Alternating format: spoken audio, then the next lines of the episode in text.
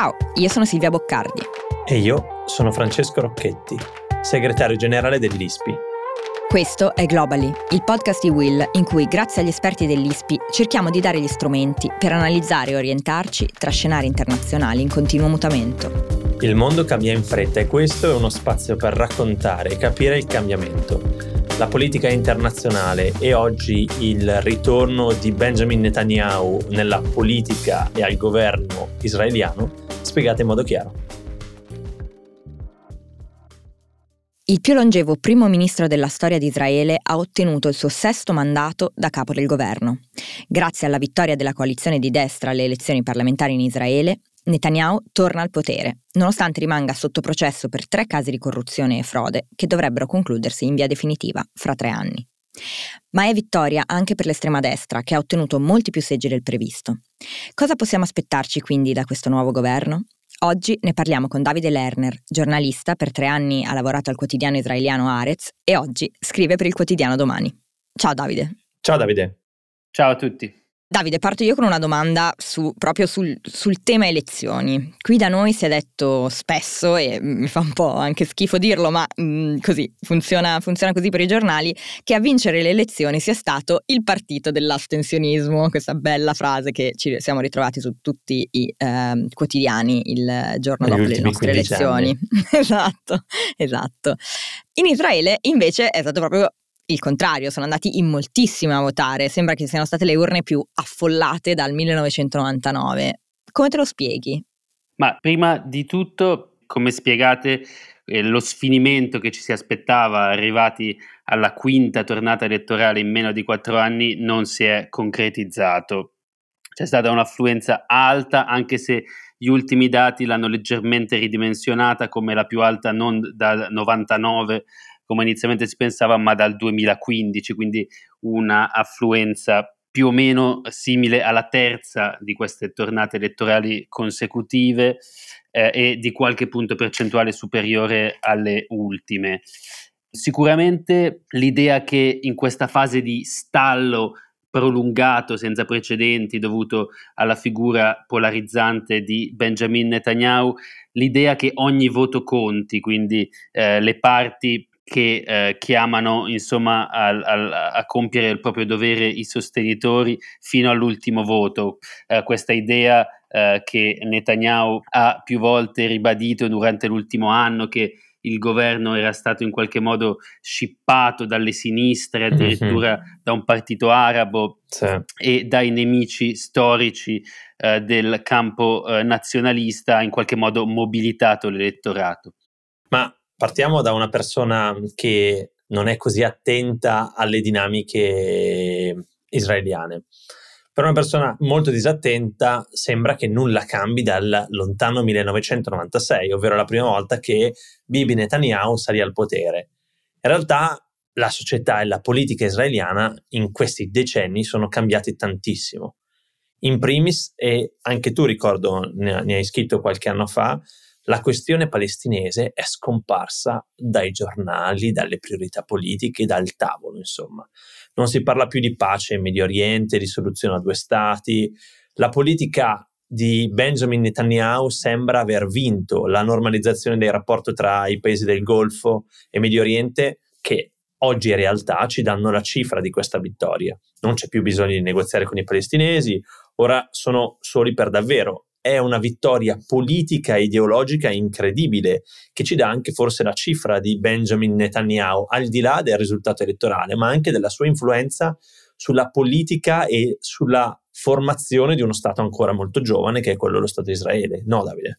Sì, assolutamente. Diciamo che il caparbio e a volte spietato Benjamin Netanyahu ancora nel 93 aveva teorizzato in un libro un, un, luogo fra le nazioni, eh, dedicato ovviamente a Israele, l'idea di una pace attraverso la forza, cioè di un'imposizione del riconoscimento di Israele ai paesi arabi che fosse autonoma indipendente da qualsiasi concessione, una, di, di, fatto un soggiogamento dei palestinesi fino ad ottenere il tramonto della loro eh, causa, della loro questione dalle dai media e dalle agende delle cancellerie internazionali. In qualche modo lui è riuscito a portare avanti, a, concreti- a rendere concreta questa sua visione, però certamente non possiamo dire che la questione palestinese non esista più, tant'è che il partito eh, di estrema destra che lui ha in qualche modo cavalcato per arrivare sì. alla fantomatica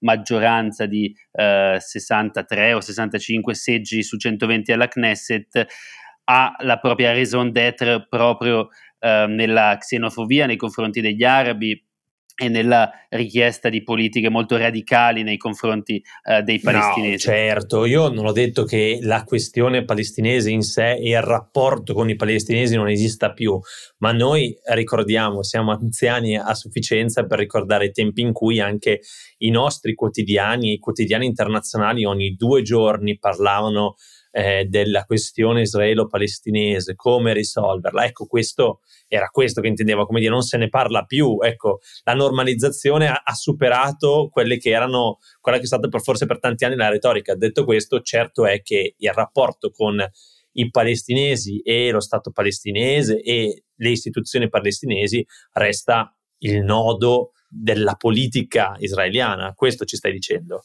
Sì, sì, assolutamente. Diciamo che la grande vittoria di Netanyahu è stata quella di eh, in qualche modo imporre eh, la tolleranza di uno status quo fa- estremamente eh, sbilanciato a favore di Israele a una diplomazia internazionale che ha smesso di interessarsi della questione, dall'altra parte è nel frattempo abilmente anche in grado di cavalcare quelli che sono i sentimenti di intolleranza proprio sul, sul, dal punto di vista del conflitto sul piano interno, laddove questo è funzionale a garantirgli una maggioranza di governo, nonostante si sia alienato così tanti alleati di destra più moderata, con i quali lui stesso andrebbe più volentieri al potere. Ma su questo volevo chiederti una cosa, perché parlando, Silvia ha esordito con una frase che leggiamo sempre sì. su, sui nostri Bellissimo. giornali. Ce n'è un'altra che leggiamo sempre quando eh, leggiamo di un governo formato da Bibi Netanyahu, cioè che quello che lui forma in quel momento è il governo più estremista nella storia del paese. Ogni volta si va sempre più estremo e, e, e la volta dopo ancora più estremo. Ecco, come ti spieghi questa estremizzazione dell'estrema destra, per usare, come dire, un'esagerazione anche di parole, e soprattutto sicuramente in queste elezioni c'è un rappresentante di questa vague di estremizzazione. Ci racconti chi è? Sì, allora, prima di tutto sicuramente hai ragione eh, nel dire che eh, leader considerati di estrema destra vengono via via normalizzati, penso per esempio a Naftali Bennett, una volta considerato un nazionalista eh, colono, che addirittura eh, nell'anno appena trascorso è stato invece il premier del cosiddetto governo del cambiamento che al suo interno aveva eh, delle, eh, delle formazioni anche di destra, addirittura un partito arabo. Io direi che queste anomalie, eh, più che dovute necessariamente a una estremizzazione del pubblico israeliano che sicuramente c'è stata a partire dalla disillusione della seconda intifada, dal fallimento del processo di pace, è dovuta a delle distorsioni legate appunto alla polarizzazione della figura di Bibi, cioè di nuovo lui stesso preferirebbe andare al governo con forze più accettabili dal punto di vista della, delle cancellerie internazionali, eh, penso a Benny Gantz o ai suoi alleati del Likud che invece lo hanno rinnegato ma avendoli alienati con i suoi modi politici eh, spietati, spesso mendaci, i suoi processi per corruzione, tutto quello che gli era rimasto era appunto provare a puntare su questa figura, quella di Ben Gvir, un vero estremista xenofobo con diverse condanne per terrorismo alle spalle, citazioni, fra cui quella in cui eh, minacciava di arrivare a Rabin poco prima del suo assassinio nel 95, i filmati che lo ritraevano con la foto di uh, Baruch Goldstein, il terrorista ebreo che nel 94 uccide 29 fedeli palestinesi a Hebron a- attaccata nel salotto. Ebbene, rimaneva solamente uh, questo tipo di destra per eh, arrivare a riuscire nella, nell'alchimia di ritrovare una maggioranza. Ci ha provato eh, addirittura cinque volte negli ultimi quattro anni, non si è arreso fino a quando non ci è riuscito, questa è stata infine la sua carta vincente, anche complice una crescita delle violenze quest'anno eh, con i palestinesi e complice il fatto che appunto il partito di Naftali Band, il suo elettorato di estrema destra, dopo l'esperienza del governo del cambiamento è andato spostandosi nella direzione di Ben Gvir Smodric, di questo partito che si chiama sionismo religioso. Ecco, questo diciamo sionismo religioso, questa ascesa no, dei partiti religiosi di estrema destra, che comunque sono sicuramente anti-arabi, eh, eccetera, ehm, fa sì che Netanyahu non possa farà fatica diciamo a governare senza il loro supporto però è anche vero che dall'altra parte tipo gli Stati Uniti, i paesi del Golfo, soprattutto gli Emirati Arabi si stanno già facendo sentire dicendo sta attento perché non è che proprio a noi piaccia tantissimo um, questa, questa tendenza. Secondo te che ripercussioni potrebbe avere questo ingresso in Parlamento?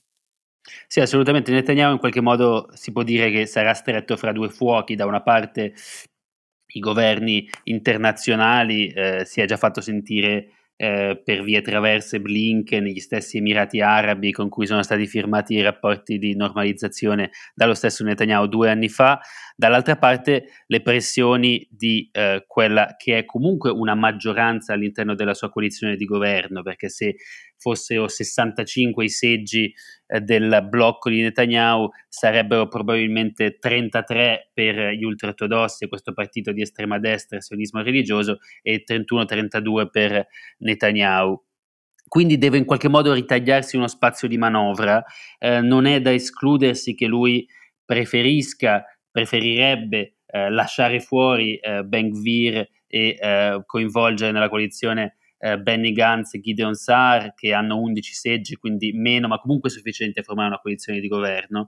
Loro hanno giurato che non lo farebbero mai, ma può darsi che nel corso della legislatura, magari creando un conflitto all'interno di sionismo religioso, che in realtà è una lista di tre diversi partiti, che comprende quindi anime diverse, magari creando una spaccatura al loro interno, coinvolgendo qualche ehm, parlamentare dei partiti di destra, ma anti-Netanyahu, a passare dall'altra parte, può darsi che in qualche modo si ritagli uno spazio di manovra maggiore attraver- anche nei confronti di quelle che possono essere le critiche degli osservatori stranieri. Va anche detto che in qualche modo, come ha fatto anche la destra estrema qui in Italia, eh, Ben Gvir e i leader del partito estremista hanno fatto un'opera di eh, revisione, di diabolizzazione, come direbbero in esatto, Francia, di, di, di, di, grande restyling alla, uh, prima delle elezioni, quando hanno capito che avevano questa chance di arrivare al vero Stiamo potere, vedendo, eh. dico giusto una nota di colore, i cori dei sostenitori che una volta eh, erano Mavet la Ravim, morte agli arabi, sono diventati Mavet la Mechablim, morte ai terroristi, Eh. eh, per dire Questa eh, è una- vera una piccola- moderazione, effettivamente. Esatto. una modifica lessicale, rimane comunque la richiesta della pena di morte appunto per Eh. i terroristi, Sì. che ovviamente nella concessione di quel mondo eh, no, è una definizione molto inclusiva. Eh, Ben Gvir chiede che si spari addirittura al, al giovane palestinese che lancia un sasso, quindi eh, la, la linea che differenzia queste due, questi due slogan, poi se andiamo a vedere nel merito, può essere molto labile. Per cui è un misto, diciamo, fra normalizzazione di questa estrema destra e eh, un tentativo di Netanyahu, forse col tempo anche di tornare a prendere delle distanze quando gli servono di meno. Chiaro. Ma allora eh, avrei, voluto, no, avrei voluto farti una domanda su se hanno delle leggi sui rave, però non te la faccio questa. Esatto, Eh, Se si sono ripuliti così.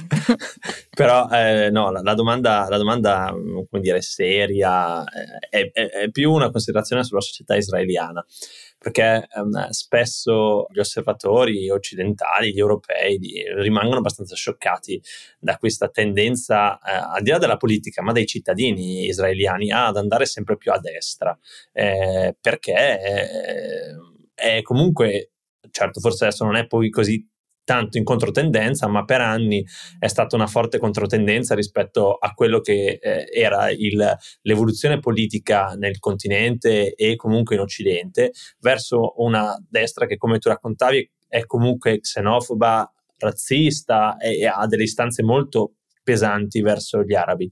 Ecco, più dal punto di vista societario, eh, come racconteresti a una persona che non conosce la società israeliana, eh, che è fatta, tra l'altro giovanissima, molto più giovane della nostra società, uh, questa tendenza comunque verso un, uh, non lo chiamerei neanche un conservatorismo di destra, ma verso proprio una, una, un, de, dei partiti che hanno delle istanze molto anti ciò che è diverso da me.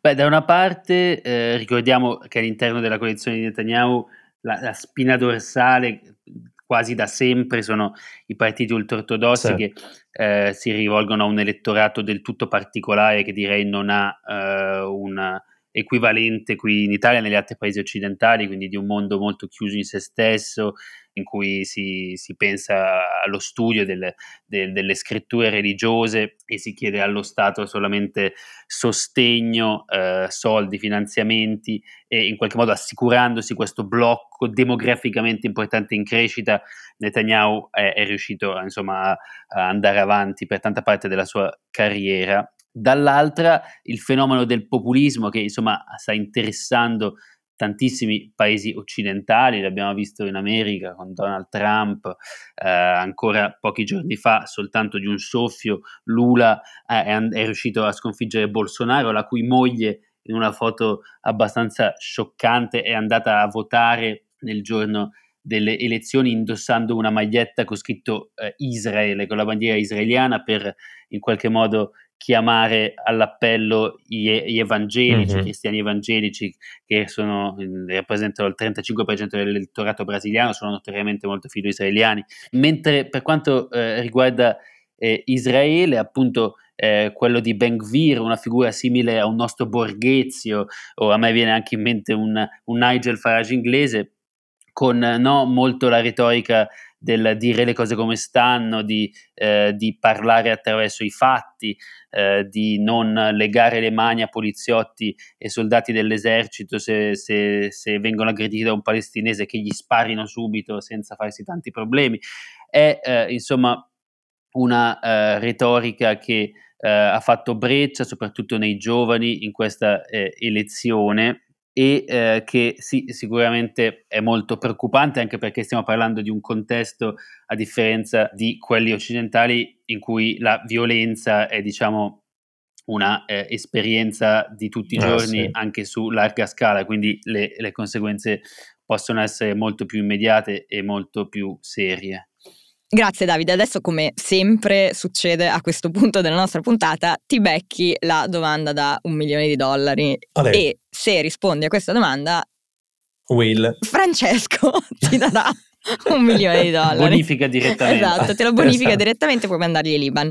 E la domanda è questa. In un futuro, diciamo, non troppo distante, mi immagino che questa diciamo, coalizione che Netanyahu sta mettendo in piedi per il governo possa creare dei problemi e un po' ne abbiamo, ne abbiamo parlato. Ma potrebbe succedere anche, questa è la domanda, che gli stessi partiti di estrema destra cerchino in, diciamo, in qualche modo di sottrarre la guida del controllo a Netanyahu perché fin troppo moderato, diciamo, per i loro gusti? No, direi che hanno troppo bisogno di Netanyahu per eh, legittimarsi. Netanyahu negli anni scorsi si era rifiutato eh, appunto di coinvolgerli, aveva dichiarato Ben Gvir inadatto a fare il ministro, mentre ora gli promette un dicastero, quindi non possono sopravvivere senza di lui. Ricordo anche che il fallimento elettorale della sinistra, di nuovo in qualche modo come in Italia, è anche dovuto a errori proprio dal punto di vista della strategia elettorale, cioè il fatto che diversi partiti invece di unirsi, quindi assicurarsi di superare la soglia, la soglia di sbarramento del 3,25%, mm-hmm. penso a Merez, il partito di sinistra che è rimasto sotto, ai partiti arabi di cui Balad è rimasto al di sotto, quindi una perdita di otto seggi, mentre Netanyahu così abilmente ha unito queste tre firme dell'estrema destra in una formazione che quindi non ha sprecato un solo voto. Mm-hmm. Eh, quindi no, per rispondere alla tua domanda, eh, no, credo che Netanyahu rimanga la forza preponderante della mm-hmm. politica israeliana e soprattutto il garante senza il quale queste forze sarebbero semplicemente eh, movimenti estremisti extraparlamentari o comunque proprio relegati ai margini del Parlamento e della politica che conta. Ecco. Perfetto, allora Fra puoi mandargli insomma la cifra che perché Beh, mi sembra che abbia aspetta, dato già una risposta quanto molto dura chiara. la legislatura Davide? Grazie mille. La legislatura dura due anni. Ci diamo due anni di tempo? Ma vediamo, insomma, sì. Poi Bibi stacca la spina con qualche nuova esatto, idea. Esatto, prima risolve la questione dei processi, poi stacca oppure, la spina. Esatto, oppure, eh. oppure finisce in ehm, carcere, questa è l'altra opzione. Grazie Davide, eh, ci hai dato, come dire, eh, la politica israeliana sembra noiosa, Bibi è sempre lì, ma tutto cambia sotto Bibi, c'è solo lui, però il grande garante eh, di questa nuova coalizione, chissà appunto quali saranno le reazioni internazionali, noi li seguiremo. Eh, Davide, eh, grazie ancora perché, perché non è facile leggere la politica israeliana, non è facile leggerla per noi che appunto su un titolo di giornale potremmo leggere soltanto Benjamin Netanyahu is back, però ecco, tutto è cambiato sotto. Grazie Davide. Grazie Davide, ciao. Grazie mille a voi, ciao, buona giornata.